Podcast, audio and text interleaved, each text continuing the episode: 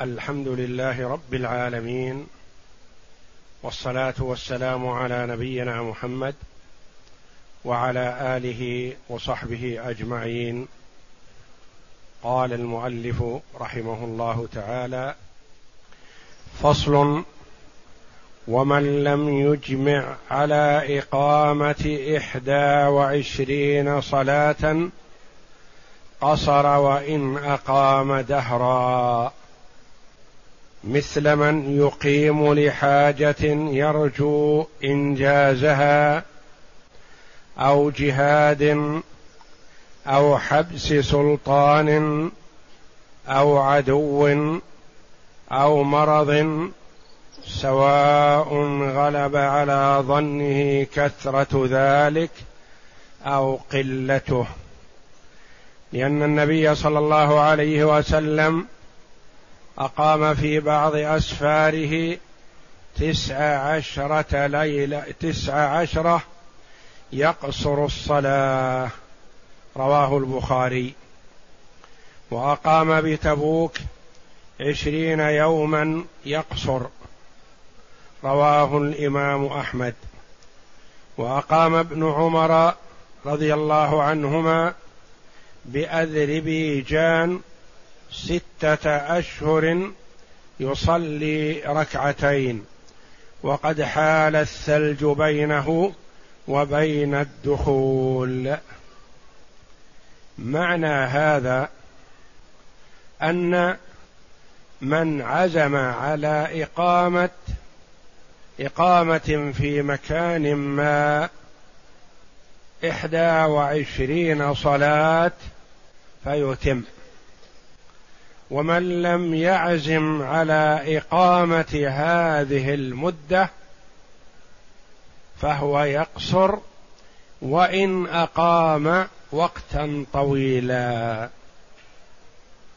إيضاح ذلك. رجل جاء إلى مكة يوم الخميس وهو عازم على الإقامة فيها أسبوع.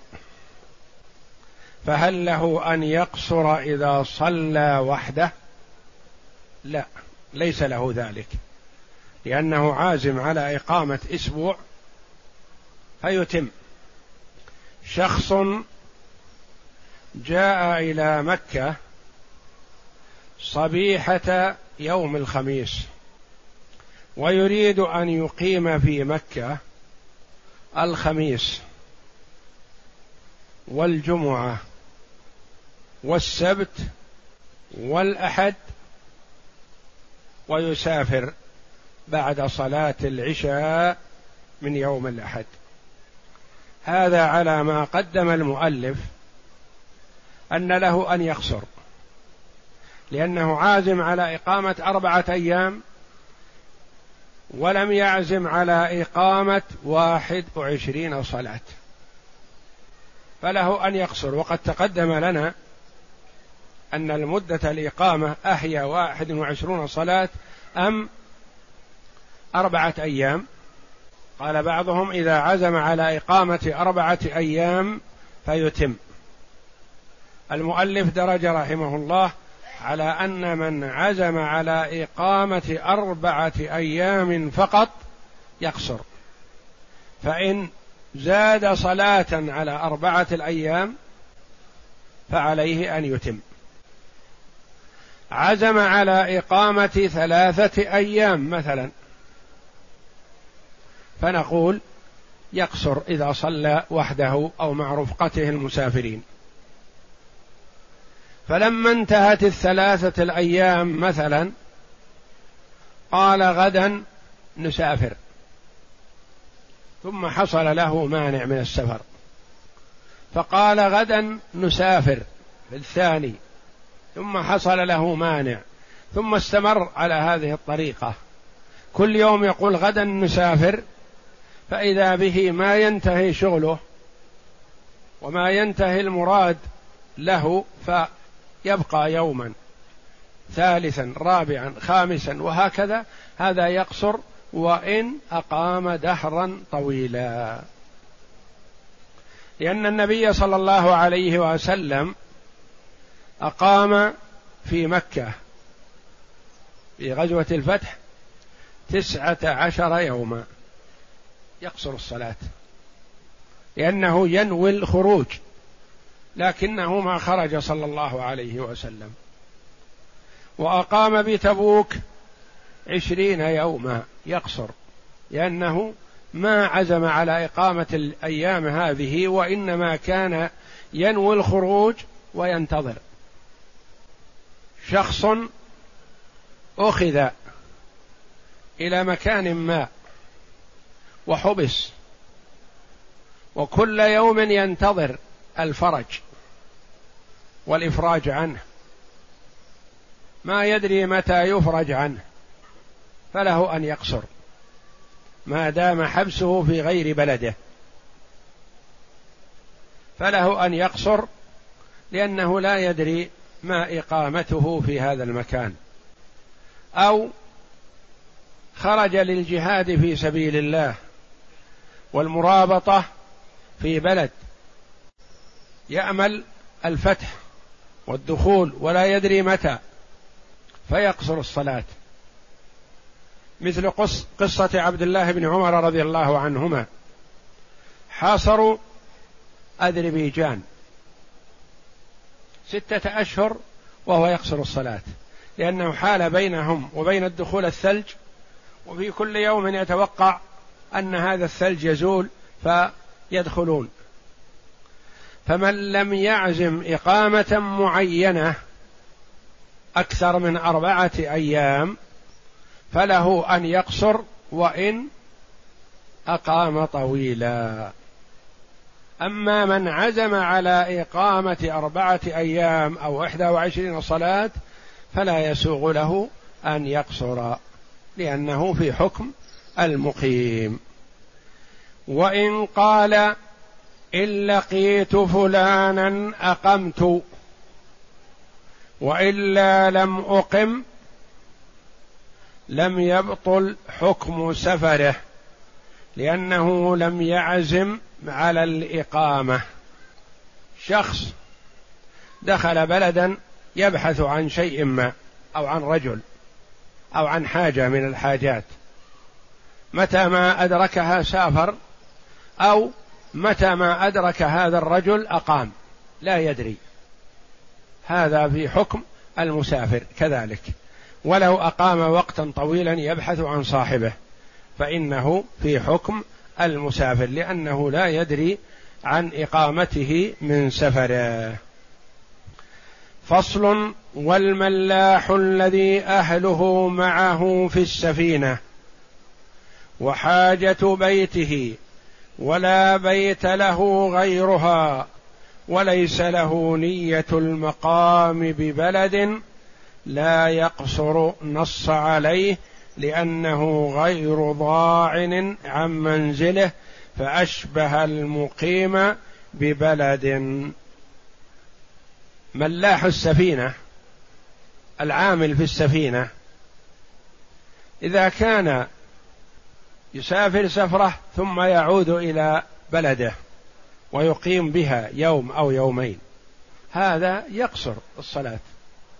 لكن بعض ملاح السفن لا بلد له وأهله معه ومتاعه معه فهو في حكم المقيم له غرفة في هذه الباخرة أو السفينة مثلا يأوي إليها هو وأهله ولا بلد له. هذا لا يقصر الصلاة لأنه مقيم. في حكم المقيم. هذا مكان استقراره. أقامت السفينة أو سافرت فهو معها وملازم لها. ولا يعتبر في حكم المسافر لأن المسافر يذهب ويعود إلى مأواه إلى مسكنه إلى بلده. لكن هذا سفينته معه وهو مقيم بها دائما وأبدا. قالوا مثل هذا لو قصر كان كأن الصلاة لم تفرض عليه إلا ركعتين فقط الرباعية لأن هذا مقيم باستمرار وربما أخذ سنوات بهذه الطريقة ومعه أهله ومتاعه ما يحتاج إليه. قالوا مثل هذا لا يقصر. قال القاضي والمكاري والفيج مثله في ذلك. يقول القاضي رحمه الله المكاري يعني صاحب الجمل أو صاحب السيارة الذي باستمرار بسيارته أو مع إبله يؤجرها ذهابا وايابا قالوا هذا لا يقصر. لما يرحمك الله؟ قال لأن هذا مستمر. نقول لا هذا مسافر. اولا ليس أهله معه وليس مستقر في سفره هذا وإنما يؤدي حاجته ويعود له أهل في بلد يعود إليهم. ثم لو حمل أهله معه ليس كصاحب السفينة يستقر في مكانه هو وأهله.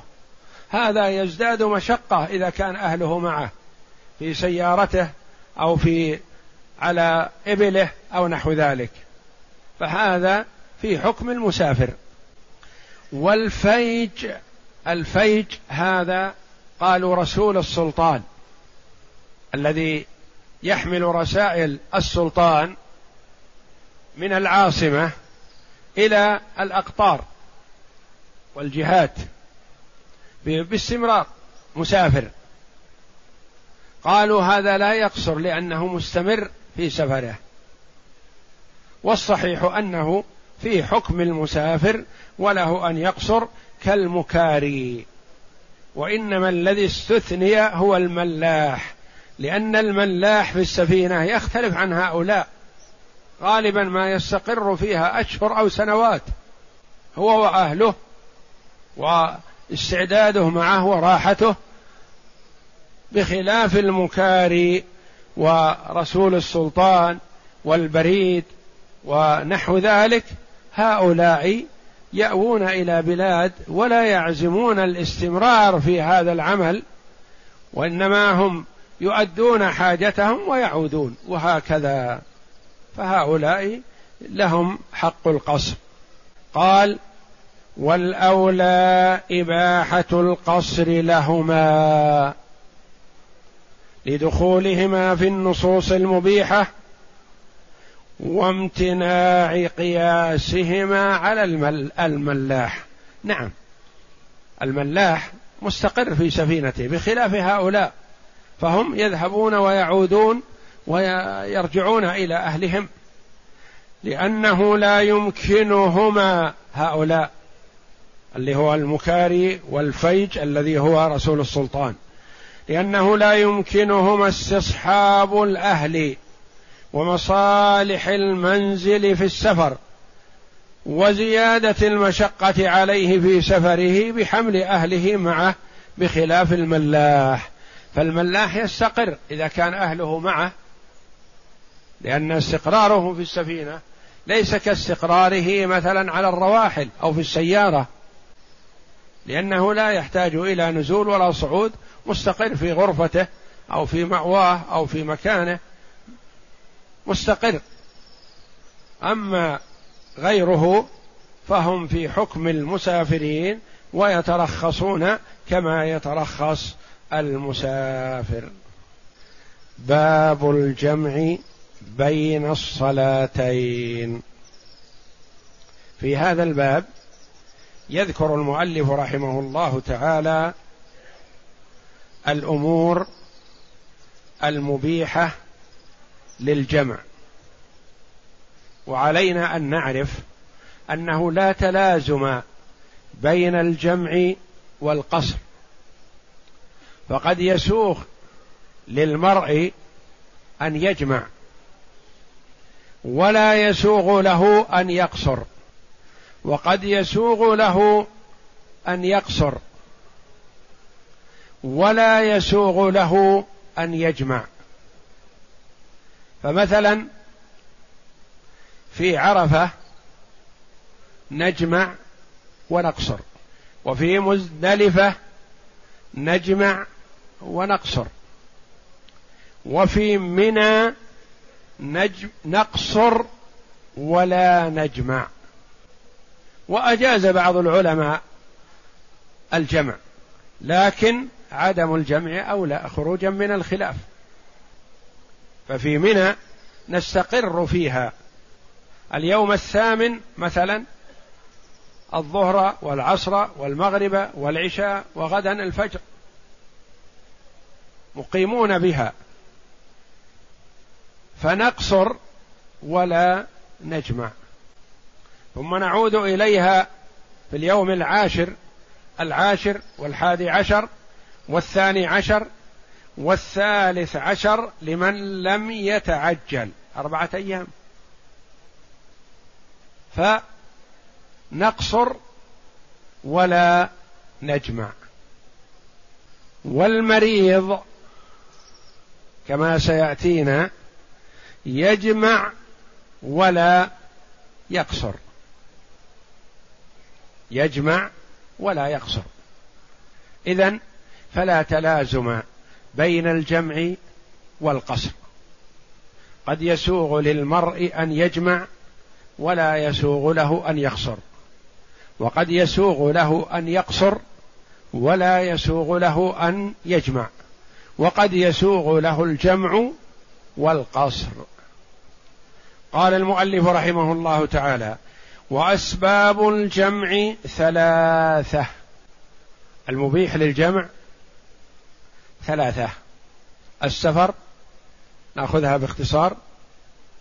السفر والمطر والمرض. هذه المبيحة للجمع. وفيها تفصيل. أسباب الجمع ثلاثة. أحدها السفر. المبيح للقصر. لما روى آنس أن النبي صلى الله عليه وسلم كان إذا عاجل به السير يؤخر الظهر إلى وقت العصر فيجمع بينهما ويؤخر المغرب حتى يجمع بينها وبين العشاء حين يغيب الشفق. متفق عليه. وهذا لفظ مسلم. وخص الخرقي الجمع بهذه الحالة إذا ارتحل قبل دخول وقت الأولى. أخرها حتى يجمعها مع الثانية في وقت الثانية. وروي نحوه عن أحمد والمذهب جواز الجمع لمن جاز له القصر في نزوله وسيره. معنى هذا حديث أنس رضي الله عنه كان رسول الله صلى الله عليه وسلم إذا عجل به السير يعني لم ينزل كان مسافر. ماشي. يؤخر الظهر إلى وقت العصر فيجمع بينهما. ينزل لهما نزول واحد. ويؤخر المغرب حتى يجمع بينها وبين العشاء حين يغيب الشفق يعني حتى يدخل وقت العشاء. متفق عليه. وهذا لفظ مسلم. الخرقي رحمه الله مؤلف المختصر الذي عليه المغني خص الجمع بهذه الحالة. الخرقي رحمه الله يقول لا يجمع إلا إذا جد به السير. وارتحل قبل وقت الصلاة. نقول له وضح لنا ذلك يرحمك الله. يقول إذا ارتحل قبل الظهر لا نكلفه بالنزول حين وقت صلاة الظهر. نقول سر فإذا جاء وقت العصر فانزل وصل الظهر والعصر. وضح لنا الحالة التي لا تجيزها. يقول إذا ارتحل بعد الظهر بقليل. ألا تسيغ له الجمع؟ قال لا لا أسيغ له الجمع. ماذا تسيغ له؟ يقول أقول له صل الظهر وارحل. فإذا حان وقت العصر فانزل. نقول يرحمك الله. هذا خلاف ما ثبت عن النبي صلى الله عليه وسلم. فكان النبي صلى الله عليه وسلم كما سيأتينا. إذا كان رحيله بعد زوال الشمس صلى الظهر وقدم العصر وصلاها معها ثم ارتحل حتى يفسح له المجال. إذا زالت الشمس دخل وقت الظهر. صلى الظهر والعصر ثم ارتحل. فكان عنده وقت الظهر ووقت العصر ووقت المغرب وجزء من وقت العشاء كل هذا وقت سير. فيه تيسير له. فينزل في وقت العشاء ويصلي المغرب والعشاء جمع تأخير. وكان صلى الله عليه وسلم إذا ارتحل قبل الزوال. أخر الظهر وجمعها مع العصر في وقت العصر. وإذا ارتحل قبل الغروب أخر المغرب وجمعها مع العشاء في وقت العشاء. وهكذا. ولهذا قال رحمه الله والمذهب جواز الجمع لمن جاز له القصر في نزوله وسيره. وله الخيرة بين تقديم الثانية فيصليها مع الأولى وبين تأخير الأولى إلى الثانية. المرء سائر. الضحى. جاءه وقت الظهر. نقول له أنت بالخيار. إن شئت إذا حان وقت الظهر تنزل وتصلي الظهر والعصر وترتحل. وإن شئت فاستمر في وقت الظهر سائرا وانو التاخير إلى مع العصر فإذا صار وقت العصر في أوله أو أوسطه انزل وصل الصلاتين. يعني المسافر ينظر الأرفق به. إن كان الأرفق به التقديم قدم وإن كان الأرفق به التأخير أخر. لما روى معاذ رضي الله عنه أن النبي صلى الله عليه وسلم كان إذا ارتحل قبل زيغ الشمس زيغ الشمس يعني الزوال قبل وقت صلاة الظهر.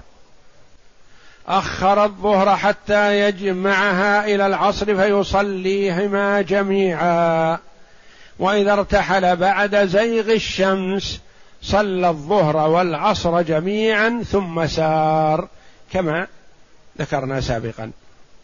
وإذا ارتحل قبل المغرب أخر المغرب حتى يصليها مع العشاء. وإذا ارتحل بعد المغرب عجل العشاء فصلاها مع المغرب. قال الترمذي حديث حسن. وروى ابن عباس نحوه وروى أنس نحوه أخرجه البخاري. ولأنها رخصة من رخص السفر فلم يعتبر فيها وجود السير كسائر الرخص. يعني هو بالخيار إن شاء قدم قبل أن يرتحل وإن شاء أخر إلى الوقت الثاني. فإن جمع بينهما في وقت الأولى اعتبر ثلاثة شروط. انتبه. يشترط ثلاثة شروط في جمع التقديم. ما هي؟ الأول أن ينوي الجمع عند الإحرام بالأولى لأنها نية تفتقر إليها فاعتبرت عند الإحرام كنية القصر. وفيه وجه آخر أنه يجزئه أن ينوي قبل الفراغ من الأولى لأنها موضع الجمع بين الصلاتين فإذا لم ينوي فإذا لم تتأخر النية عنه جاز. وقال أبو بكر لا يحتاج الجمع إلى نية. أبو بكر هذا من أصحاب أحمد رحمهم الله. الشرط الأول قال أن ينوي الجمع. متى؟ عند الدخول في الصلاة الأولى. هذا في جمع التقديم. ينوي الجمع عند الإحرام في الدخول في الصلاة الأولى. وجه أنه لا يلزم عند الإحرام وإنما ولو في آخر الصلاة. يعني في آخر الصلاة في التحيات من الصلاة الأولى ينوي أن يجمع معها التي تليها. قول أبي بكر أنه لا يلزم نية لو سلم من الأولى وهو لم ينوي الجمع ثم رأى أناسا عزموا على الجمع فجمع معهم لأنه مسافر مثلهم. ولعل هذا أولى والله أعلم. الشرط الثاني أن لا يفرق بينهما إلا تفريقا يسيرا. لأن معنى الجمع المتابعة والمقارنة ولا يحصل ذلك مع الفرق الطويل والمرجع في طول الفرق وقصره إلى العرف فإن احتاج إلى وضوء خفيف لم تبطل وإن صلى بينهما سنة الصلاة فعلى روايتين. قال من شروط الجمع جمع التقديم أنه إذا سلم من صلاة الظهر قام لصلاة العصر. إذا سلم من صلاة المغرب قام لصلاة العشاء.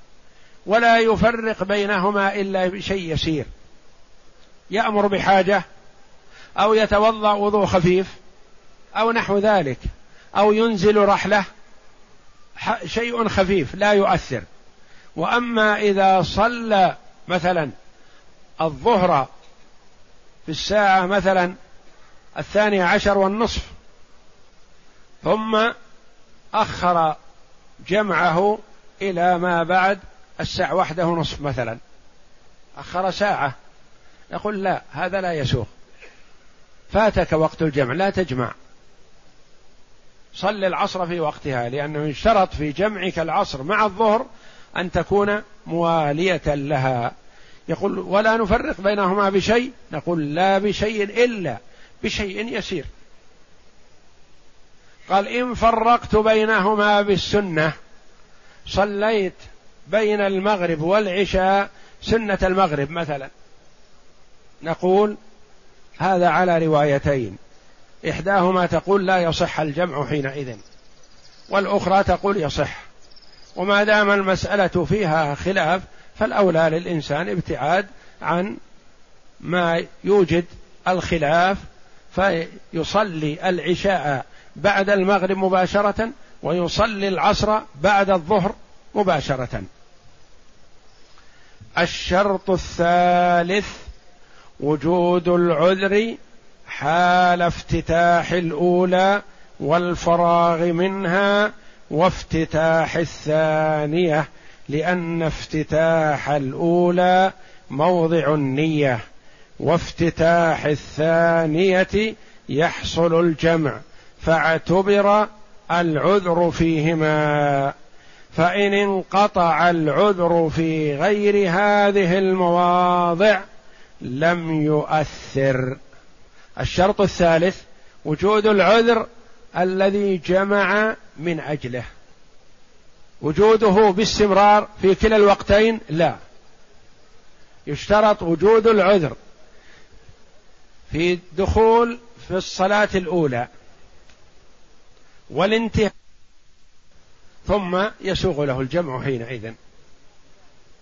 إيضاح ذلك شخص بالباخرة أو في السيارة أو بالطائرة مثلا صلى في مكانه في الطائرة أو في الباخرة أو صلى في السيارة لعذر وإلا في السيارة تختلف عن الطائرة والباخرة لأنه يستطيع أن يقف وينزل.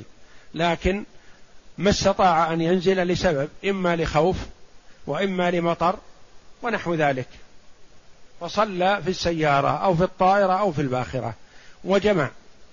نقول يشترط استمرار العذر الذي هو السفر عند الدخول في الصلاة الأولى وعند الانتهاء منها وعند الدخول في الصلاة الثانية.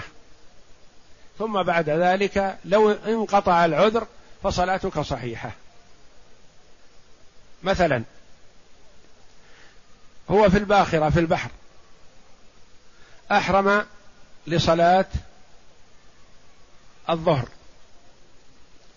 وهو في لجة البحر فصلى الظهر فانتهى من صلاة الظهر ثم أحرم لصلاة العصر وهو لا يزال في الباخرة. ثم لما صلى ركعة أو ركعتين من صلاة الظهر إذا هو لم يكن بينه وبين باب داره إلا عشرة أمتار. أرست السفينة على سيف البحر على حد بيته. أكمل الصلاة. ثم نزل. وهو في وقت الظهر وقد صلى الظهر والعصر. ما حكم صلاته؟ صلاته صحيحة.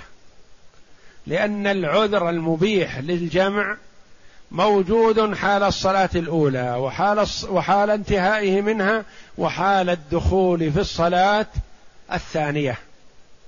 ثم لا يلزم استمرار العذر بعد ذلك. آخر نوى الجمع فأحرم في صلاة الظهر في الباخرة. فلما سلم من صلاة الظهر وهو يريد أن يجمع معها العصر إذا هو لم يكن بينه وبين باب داره سوى عشرة أمتار. هل يسوغ له الجمع؟ لا. انتهى العذر قبل أن يدخل في الثانية. فهذا شرط من شروط صحة الجمع أن يستمر العذر إلى أن يحرم في الصلاة الثانية. في غير الباخرة مثلا. نحن نصلي في المسجد. وفي مكاننا وفي بلدنا. المطر ينزل. نوى الإمام الجمع. فدخل في صلاة المغرب والمطر ينزل.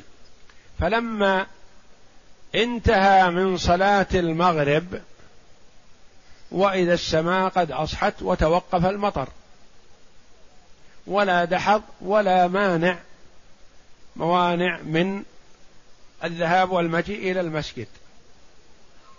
فهل يسوغ له أن يقيم ويصلي العشاء جمعا؟ لا. لأن العذر المبيح للجمع قد ارتفع فلا يسوغ له في هذه الحال أن يجمع. صورة أخرى نوى الإمام الجمع بين المغرب والعشاء فصلى المغرب والمطر ينزل. انتهى من صلاة المغرب والمطر مستمر. أقيم لصلاة العشاء والمطر ينزل. فصلينا ركعة من صلاة العشاء فتوقف المطر وأصحت السماء وأكملنا صلاة العشاء أربع ركعات في مسجدنا. ثم انصرفنا وقد أصحت السماء ولا عذر. ما حكم صلاتنا؟ صحيحة. صحيحة. صلاتنا صحيحة. لأن الشروط متوفرة. الشرط الثالث وجود العذر حال افتتاح الأولى والفراغ منها وافتتاح الثانية. انتهى العذر بعد افتتاح الثانية؟ ما علينا. ما يلزم أن يستمر العذر. ومثل ذلك مثلا حالة كثيرة تحصل. نحن على مقربة من البلد. ولم نصل. فصلينا الظهر والعصر جمع تقديم في صلاة في وقت الظهر. فبعد ذلك وصلنا البلد. والناس الآن يخرجون من صلاة الظهر. وقد صلينا الظهر والعصر. ما حكم صلاتنا؟ صحيحة كالأولى. لأن العذر المبيح لنا للجمع مستمر معنا في الأولى وفي الثانية. ولا يلزم أن يستمر في كل وقت الثانية. وهذا معنى قول المؤلف رحمه الله فإن انقطع العذر في غير هذه المواضع لم يؤثر. العذر يلزم أن يكون عند افتتاح الأولى حتى يباح لنا نية الجمع وعند الانتهاء من الثانية وعند وعند الانتهاء من الأولى وعند الدخول في الثانية. فإذا كبرنا تكبيرة الإحرام لصلاة العصر مثلا في وقت الظهر أو كبرنا لتكبيرة الإحرام في صلاة العشاء في وقت المغرب فقد صحت صلاتنا ما دام العذر موجود. وإن جمع في وقت الثانية اعتبر أن ينوي التأخير للجمع في وقت الأولى إلى أن يبقى منه قدر فعلها. جمع التقديم هو الذي يشترط له شروط لأنك تصلي الصلاة في غير وقتها قبل وقتها ما إلى الآن ما حان وقتها. أما جمع التأخير فالمسألة فيها أخف لأن نظائرها كثيرة جمع التأخير. المرء نام عن صلاة ثم قام يصليها. نسي صلاة كما قال عليه الصلاة والسلام من نام عن صلاة أو نسيها فليصليها إذا ذكرها لا كفارة لها إلا ذلك. يعني صلاة وقت بعد وقتها هذا كثير سائر لكن صلاة وقت قبل وقتها هذا الذي لا يسوق إلا في هذه الشروط. أما جمع التأخير فيشترط لك يا أخي أن تنوي الجمع في وقت الأولى. أنت راكب في سيارتك من الضحى دخل عليك وقت صلاة الظهر وتحب أن تغتنم. النهار في السير. فأردت أن تستمر. نقول يا أخي حتى لا ينسب إليك التساهل في الصلاة أو عدم الاهتمام بها إنه التأخير. إنه في قلبك ما يحتاج أن تتلفظ بلسانك. إنه بقلبك أن تؤخر الظهر مع العصر. حتى تنزل في وقت مناسب أو تنزل في ماء أو تنزل في مسجد أو نحو ذلك. أو لأجل أن تستريح تكون قد أخذت ساعات سفر ثم تنزل للصلاة والراحة معا أو للصلاة والغداء معا أو للصلاة والعشاء معا وهكذا الأرفق بك. إنما المهم أن تنوي في وقت الأولى أنك تريد التأخير حتى لا ينسب إليك الانشغال والتساهل بالصلاة. إنوي التأخير. إنوي الجمع. وإن جمع في وقت الثانية اعتبر أن ينوي التأخير للجمع في وقت الأولى إلى أن يبقى منه قدر فعلها واستمرار العذر إلى وقت الثانية. لازم استمرار العذر إلى وقت الثانية. مثلا أنت مسافر ضحى واستمررت في سفرك. فدخل عليك وقت صلاة الظهر. فقلت في نفسك أجمع وأمشي. فوصلت إلى بلدك الساعة ثلاث مثلا. متى ينتهي وقت صلاة الظهر اليوم؟ الساعة ثلاث ونصف يدخل وقت صلاة العصر وينتهي وقت صلاة الظهر. وصلت إلى بلدك الساعة ثلاث. تقول أنا ناوي الجمع. نقول لا يا أخي انتهى وقت الجمع الآن. أنت وصلت؟ اللي يبيح لك الجمع السفر وأنت الآن وصلت. وأنت في وقت الظهر فلا يجوز لك شرعا أن تؤخرها إلى العصر. صل الآن. لأنك انتهى عذرك في وقت الأولى فلا تؤخرها. إذا انتهى عذرك وأخرتها تكون أخرت الصلاة عن وقتها. أخرت الصلاة عن وقتها بغير مبرر شرعي. تقول أنا مسافر. نقول انتهى سفرك الآن وصلت إلى أهلك. فننتبه لهذا. من وصل في وقت الأولى وهو ناو الجمع وجب عليه أن يؤديها قبل خروج وقتها. المغرب مع العشاء مثلا وصل في وقت المغرب. وصل مثلا بعد غروب الشمس بساعة واحدة. يدخل وقت صلاة العشاء بعد الغروب بساعة ونصف تقريبا. أو ساعة وخمس وعشرين دقيقة مثلا. فأنت وصلت في وقت المغرب ما يسوغ لك أن تؤخرها إلى العشاء. صلها في وقتها.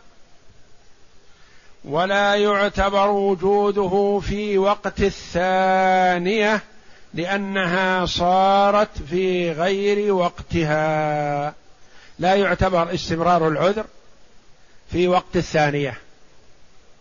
يعني صورتنا السابقة مثلا أنت نويت الجمع في وقت الظهر لتؤخرها مع العصر فمشيت ثم دخل عليك وقت صلاة العصر العصر مثلا الساعة ثلاثة ونصف وأنت لم تصل ثم وصلت الساعة أربع إلا ربع.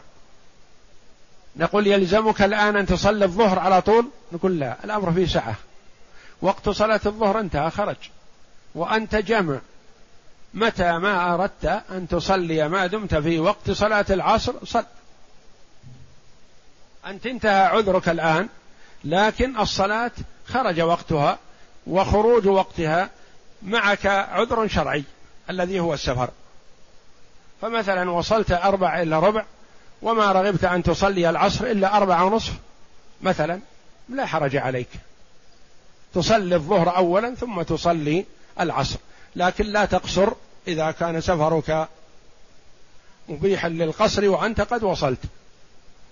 ولا يعتبر وجوده في وقت الثانية لأنها صارت في غير وقتها. يعني انتهى وقتها هي فسواء صليتها في أول وقت العصر أو في أوسط وقت العصر أو في آخره عند الضرورة. وقد جوز له التأخير. ما الذي جوز له التأخير؟ السفر وإرادة الجمع. ولا يعتبر المواصلة بينهما. هذه من مسائل جمع التأخير. مثلا أنت مسافر ونويت تأخير المغرب إلى العشاء. فلما نزلت إذا الساعة بعد غروب الشمس مثلا بساعة ونصف. أي وقت هذا؟ هذا وقت العشاء مثلا. انتهى وقت صلاة المغرب. لك أن تصلي المغرب الآن ثم تجلس. ما شئت. ثم تقوم وتصلي العشاء. لأنه لا يلزم الموالاة بينهما في جمع التأخير. وإنما متى يلزم الموالاة بينهما في جمع التقديم. ولا يعتبر المواصلة بينهما في أصح الوجهين لأن الثانية مفعولة في وقتها فهي أداء على كل حال والأولى معها كصلاة فائتة. مثلا أنت جئت لصلاة ما ثم تذكرت أن عليك صلاة قبلها تصلي الصلاة التي فاتت عليك ثم تجلس ما شئت ثم تقوم وتصلي الصلاة الحاضرة. السبب الثاني فصل السبب الثاني من الأسباب المبيحة للجمع. المطر. يبيح الجمع بين المغرب والعشاء لأن أبا سلمة قال من السنة إذا كان يوم مطير أن يجمع بين المغرب والعشاء وكان ابن عمر يجمع إذا جمع الأمراء بين المغرب والعشاء ولا يجمع بين الظهر والعصر للمطر. يعني المطر عذر في الجمع بين المغرب والعشاء دون الظهر والعصر. الظهر والعصر لا تجمع في المطر. بخلاف السفر فتجمع الظهر والعصر وتجمع المغرب والعشاء. ولا يجمع بين الظهر والعصر للمطر. قال أحمد ما سمعت بذلك. يعني ما رويت شيئا عن الصحابة رضي الله عنهم. وهذا اختيار أبي بكر. وذكر بعض أصحابنا وجها في جوازه قياسا على صلاة الليل. بعض الأصحاب قالوا يجوز الجمع بين الظهر والعصر. نقول يرحمكم الله ما دليلكم؟ قالوا لا دليل وإنما قياس على المغرب والعشاء. نقول يا إخوة لا يقاس هذا على هذا فالمطر في الليل مؤثر ومتعب ومانع وقد يضطر الإنسان أن يمتنع من صلاة الجماعة يخشى أن يسقط في حفرة ونحوها. أما الظهر والعصر فلا الأمر فيه سهل. فلا يصح أن يقاس هذا على هذا وهذا هو الأولى. الا يجمع في المطر بين الظهر والعصر وإنما يجمع بين المغرب والعشاء. ولا يصح لأن المشقة في المطر إنما تعظم في الليل لظلمته فلا يقاس عليه غيره. والمطر المبيح للجمع هو الذي يبل الثياب. يعني إذا كان مطر خفيف لا يبل الثياب. فلا يجمع له. وتلحق المشقة بالخروج فيه والثلج مثله في هذا يعني إذا كان في ثلج يتنازل ينزل من السماء. فأما الطل والمطر الذي لا يبل الثياب فلا يبيح الجمع لعدم المشقة فيه. يعني إذا كان المطر سهل يسير فلا يمنع ولا فلا يمنع من الصلاة في المسجد ولا يبيح الجمع. وكذلك الطل لأن الطل خفيف بخلاف الثلج والبرد والمطر الشديد فهذا يشق. وهل يجوز الجمع لمن يصلي منفردا أو لمقيم في المسجد أو من طريقه إليه في ظلال على وجهين أحدهما لا يجوز لعدم المشقة والثاني يجوز لأن العذر العام لا يعتبر فيه حقيقة المشقة كالسفر. هذه المسألة فيها خلاف. مثلا قيم المسجد اللي موجود في المسجد المغرب والعشاء. هل يسوغ له أن يجمع إذا نزل المطر؟ من طريقه إلى المسجد مؤمن في ساباط مثلا أو في مكان مظلل ما يناله شيء من مشقة المطر. هل يسوغ له الجمع؟ قولان. من العلماء من قال يسوغ له لأن الرخصة إذا وجدت عمت. كما نقول الرخصه في السفر في الفطر لمن يشق عليه ومن لا يشق عليه. و ومنهم من قال إن مثل هذا لا يسوغ له الجمع لأنه يتسنى له أن يؤدي كل صلاة في وقتها بلا مشقة. والوحل بمجرده مبيح للجمع. يعني إذا كان المطر نزل نهارا ثم توقف بعد العصر. ثم جئنا لصلاة المغرب ولكن الطريق وحل. طين وزلق. فهو مبيح للجمع لأنه عذر. نجمع ولو لم يكن فيه مطر. والوحل بمجرده مبيح للجمع لأنه يساوي المطر في مشقته وإسقاطه للجمعة. كذلك ويسقط الجمعة عن المرء.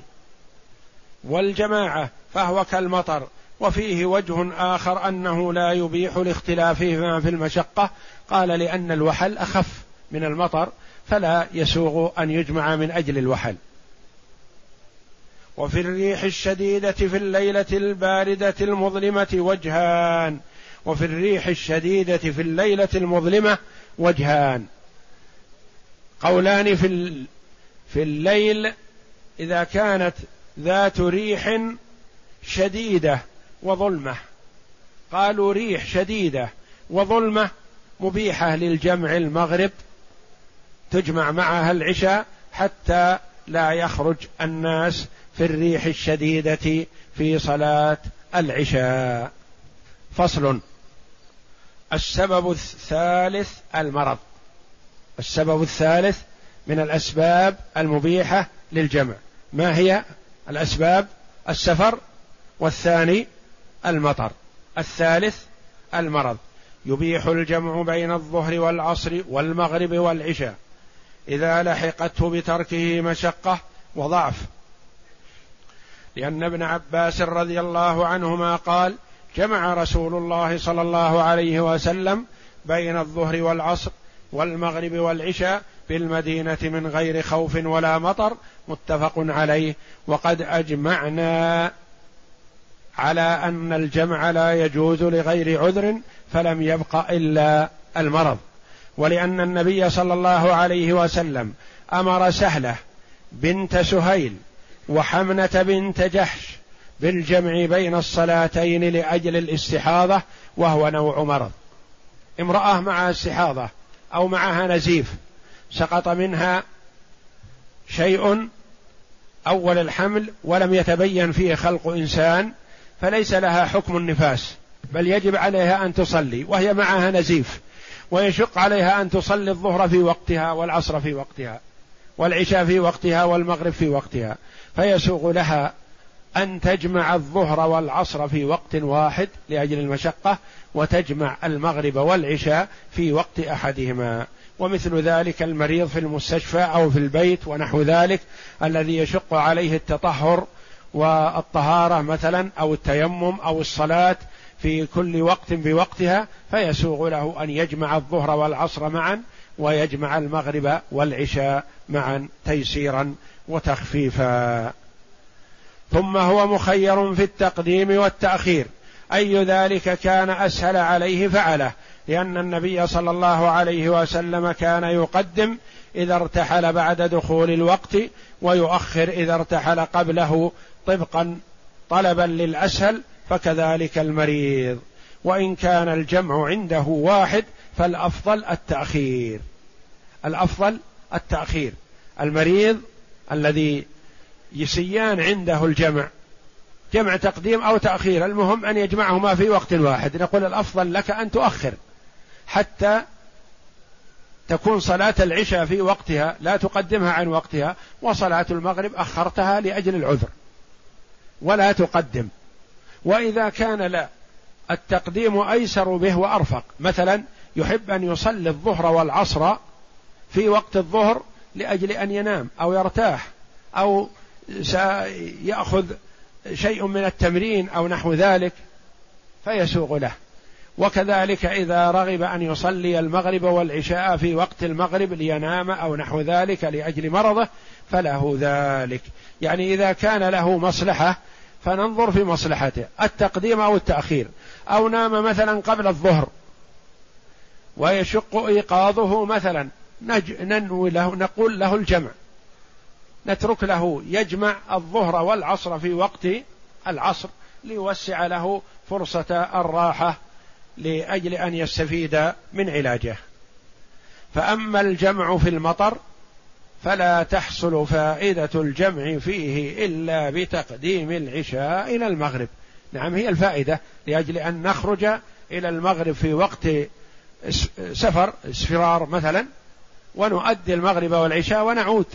وأما إذا أخرنا من الس... من وقت النهار والضياء إلى وقت الليل فهذا تزداد المشقة. فالجمع في المطر يحسن فيه التقديم فيكون ذلك أولى. والله سبحانه وتعالى أعلم. وصلى الله وسلم وبارك على عبده ورسول نبينا محمد وعلى آله وصحبه أجمعين.